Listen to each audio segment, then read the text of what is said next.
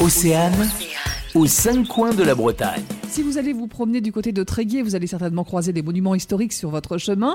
Et qui sait, peut-être passerez-vous sur cette fameuse passerelle suspendue. Elle permet de franchir un méandre du Guindy. Antoine Grossémy, parlez-nous un peu de l'histoire de ce monument. La passerelle Saint-François, passerelle piétonne euh, qui permet de relier euh, Tréguier et Plouguel, qui a été construite en 1833 et qui euh, demandait un droit de péage jusqu'en 1873.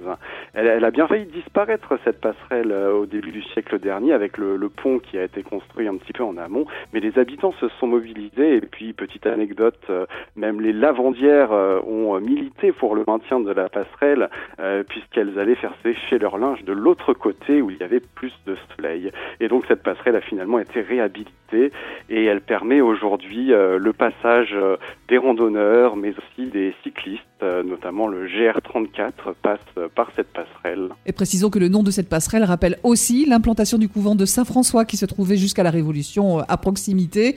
Pas très loin, il y a un autre monument dont vous allez nous parler. Euh, si on s'avance encore un tout petit peu, on a une autre surprise qui nous attend. C'est le pont aqueduc euh, de Mini-Tréguier qui date du XVIe siècle, qui est classé au monument historique depuis 1831 avec ses huit grandes arches et qui en impose dans ce petit vallon qui s'encaisse au fur et à mesure qu'on avance dedans.